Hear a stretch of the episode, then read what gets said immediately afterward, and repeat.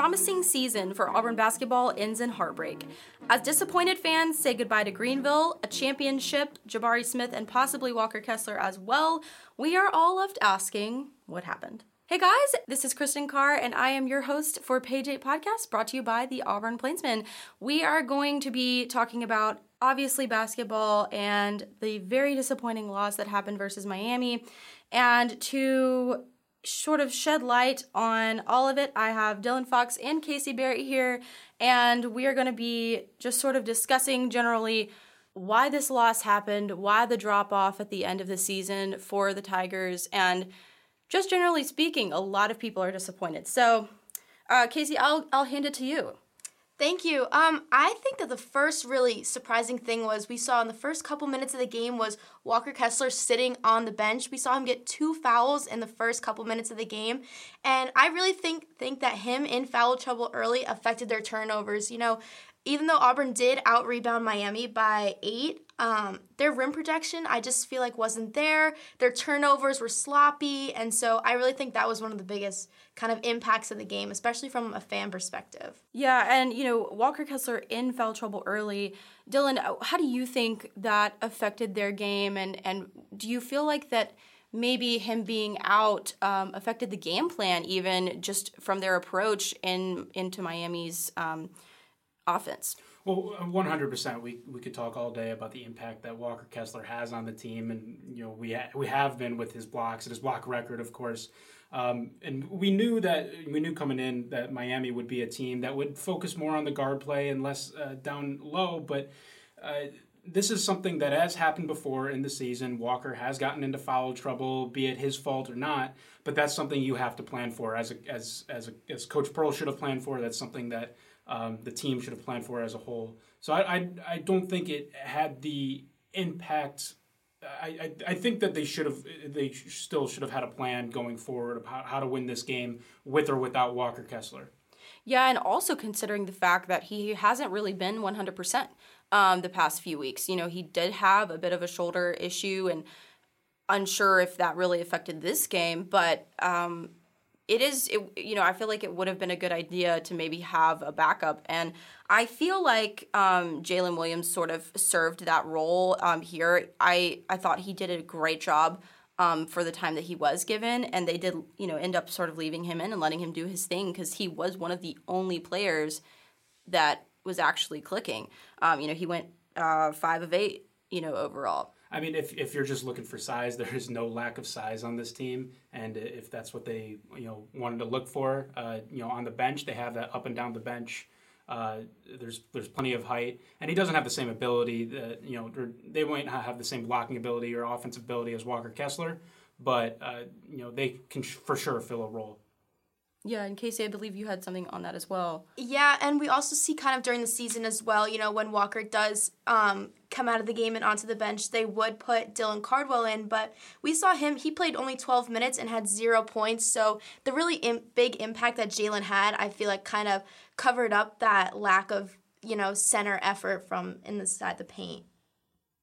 Yeah, and I think um, as well, you know, Bruce's reaction to sort of Kessler's lack in this game was I mean, he basically said he wasn't going to remember much of anything when it came to Kessler's play versus Miami.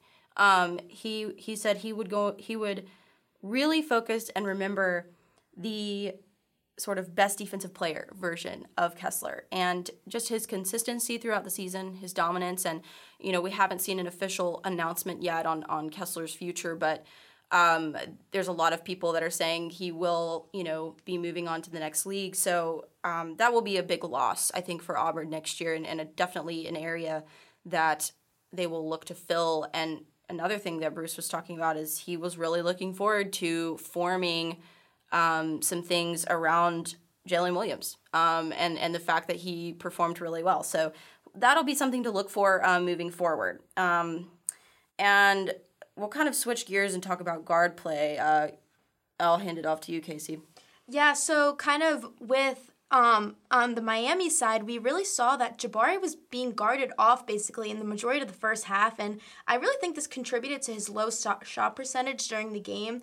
We saw that he only got three for 16 on his field goals, which is not like Jabari at all, with 10 points, which getting double digits is great and all, but for Jabari, that's that's like an off day for him. So, kind of like from the fan perspective, um, what did you see kind of was like the fall of Jabari? Was it the Miami defense or was it just he was having an off shooting day? I, it's obviously a mixture of both, but again, like I said before, this has happened before. We saw it against the Mizzou, and Miami is a much better team than Mizzou in, in most ways. But uh, you, you, can't, uh, you know, if they if they're going to lock off, they're going to double team, they're going to trap Jabari uh, up top and, and not let him get a shot off. And that's what we saw. I think he said three for 16. There has to be somebody to step up uh, from, from behind the arc. The you know the outside shooting can't be completely uh, through Jabari. He can't be the only you know one who's consistent, the only measure of consistency on this team. Yeah, and on Jabari, you know, um, Bruce was saying, you know, my best player is 18, and they had four players that are 24, and their experience showed. And I think when you look at Auburn's performance in a tournament like this, um, in just tournament play, period, experience does come into play. You can have a lot of really talented players on your team, but an 18 year old is just not going to have that. Um, that experience, that game time experience that, you know, someone who is 24 who's been there, done that, you know, would have. And so I think um, having you know his age and in just that building of experience and maturity coming in um, is really affected it as well. And you know with nerves with mentality it all comes into play in one big you know combination. And what what what would be your take on that well that's that's the whole balance of building a, a, program. We've we've seen it with John Calipari out in Kentucky. When you have you know the best recruits in the country we've seen it with Duke as well. Duke is a great example. They'll get the top 5 recruits in the country but the next year they're all gone. You have to you have to keep refreshing that recruiting class. And and the guys who stay the guys who aren't quite at the level you know just leave after their freshman year into the NBA uh, those are the kind of guys that are going to win you championships. And we saw that, uh, uh, I remember a couple years ago with Virginia, someone like Kyle Guy, someone who had been there, uh, someone who had been in the tournament before with that kind of experience. And kind of going off of that as well, how you said a lot of their players were much older than ours. You see, we have Wendell, who's a sophomore, and KD, who's a sophomore. And our oldest player out there on the starting lineup being Zep, who is a senior. That's kind of like you said, the experience. And I believe they said during the game that besides Walker, who when he played for UNC, um, he was the only one who had seen like real tournament action. So I feel like the experience just really kind of outdid them. Yeah, for sure. And I think also a big theme that arose in this um, in the post uh, game press conference was just this um, theme of of you know, what did they learn as they're closing out the season? And, um, you know, I do want to focus on that a little bit as, as a positive because I think there is so much to take away um, for this team. And a big thing was, you know, you had KD Johnson saying it, Jabari saying it, Pearl saying it. It feels like family. Their team, they they love each other. They have this special bond, and um, you know, Katie said, for me, us all being new faces, a lot of transfers. Um, that played a big part into it. He said our relationship off the court was tremendous. We all get along. We hang out every day. Um, and Bruce Pearl brings us together. And then you also have Jabari saying it felt like family. It really felt like more than basketball, being around everybody. He said we gave it our all, but it just, you know, didn't end how we wanted it to. He said, I feel like without basketball, this team will still always be together no matter what.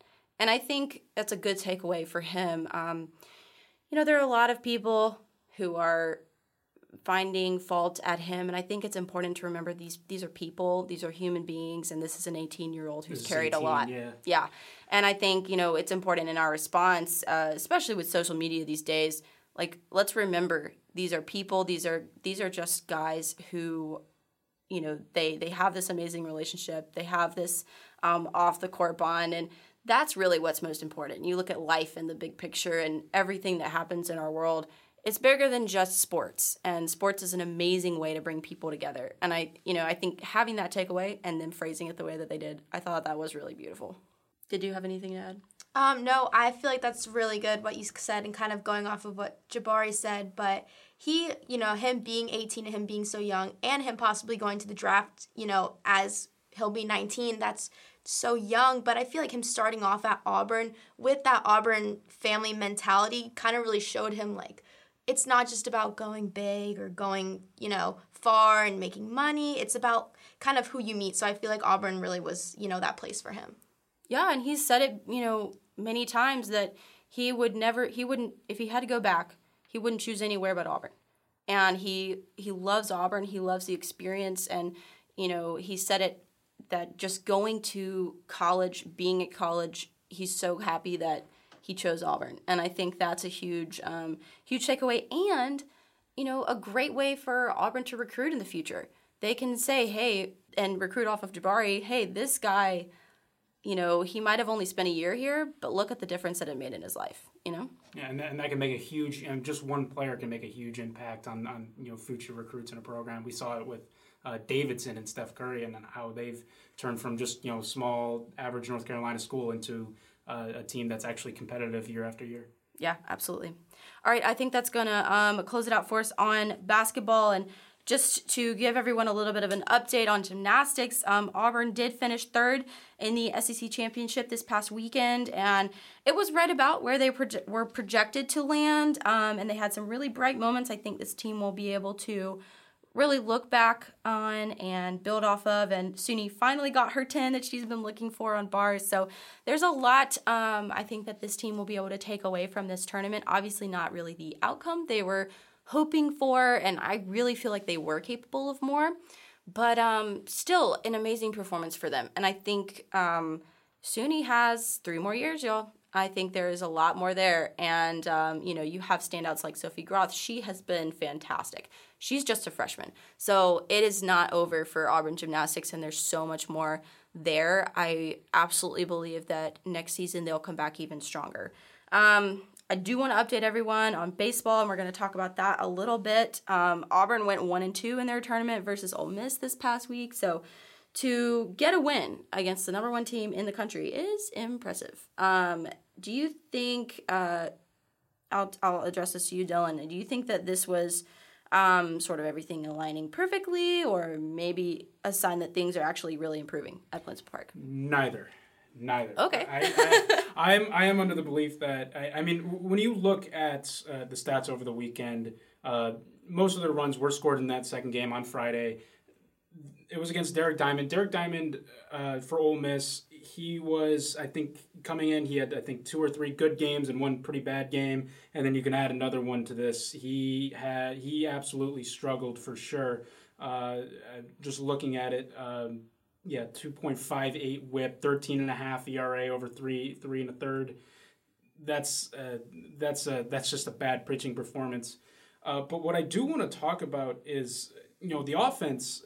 You know, in total, if if you look at it, Blake Rambusch, Sonny D, Kason Howell uh, had a heck of a weekend. Uh, looking at 12 total bases for Blake Rambusch in a three-game stretch. Uh, you know, 857 on the slugging line. That's that's really impressive. Um, the pitching as well. I mean, despite letting up a, a ton of runs, I'm looking at the total. It was 32 or 33 runs uh, that Ole Miss scored this weekend. If you look at it, it was, there was only 21 earned, 12 unearned runs in three in three games. That comes from eight errors that's that's not going to work for the rest of this SEC season. That's going to be the issue going forward. Is that we've talked about uh, the defense and how good they've been all year, but you know, eight nine errors in a weekend just will not work for this team.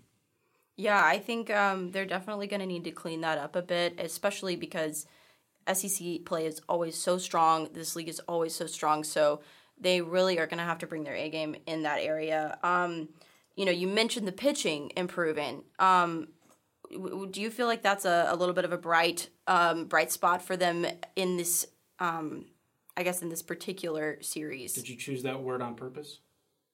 Bright spot, Trace Bright, because uh, honestly, that that works out pretty well. I mean, he he did struggle a little bit. I will say uh, the six point two three ERA. He only pitched. He only went four and a third. The starters didn't go as long as they wanted to. But again, three earned in and six six runs. So three unearned runs for him. Uh, that's not going to work out. And uh, honestly, going forward, I think you know letting up only 15 walks, drawing 20, but only letting up 15 walks to probably the best offense in the country. Yeah, I would be pretty hopeful going into the rest of the season. As you mentioned, SEC, this is the strongest uh, the strongest conference in the country.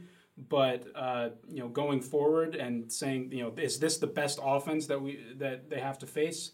Uh, I think it it can only get better for them. Yeah, and then they'll they will have a game against um, South Alabama next, and then they'll also have um, their their big series is going to be their Texas A and M. Um, what do you sort of project? You feel like that weekend will go, um, or that series will go? It's it's going to be completely up to the starting pitchers if they can go deep, if they can be consistent, if they can get the defense to to operate behind them. Uh, that will be a huge decider in the series. Uh, Trace Bright, uh, Hayden Mullins had a great start uh, on on Friday. Um, Mason Barnett didn't do as well, but uh, going forward, I think that's going to be the, the, big key is how far can the starters go and still be effective, and that's going to make a big impact. So if they can do that, they can easily take two or three games off. They can easily get a sweep of this team. They have the offense to do it. It's just going to be how far can these starting pitchers be effective. Yeah, and then as well, you know, if they can continue that pitching that they're doing better at and then also like you were mentioning earlier those errors they have to clean that up i think if they can continue the momentum that they've got on offense then you know they do actually have a chance uh, to to do really well against this team and it'll it will be away um, so you know we'll get to see how they play um, in, a, in a way SEC game. Um, so that'll be interesting and fun to watch. But um, is there anything else that you wanted to add on that? Uh, yeah, I mean, just taking a second look at it, uh, a lot of those errors uh, kind of combined with the wild pitches. So I, I, guess some of the, some of that blame can be you know put on the pitchers, but uh, it's all about just staying focused for them. All right. Casey, did you have anything you wanted to add? No, I think he summed it up really well, and I hope to see them, you know, kind of improve and step out of those really big errors against Texas A&M. All right, well, there you have it. Thank you guys so much for listening. We always appreciate your support. And if you like our content, check out our other podcasts. Check out our articles. We have new articles we put out every single day. Um, so make sure to take a look at those. And thank you guys so much. We'll see you all next week.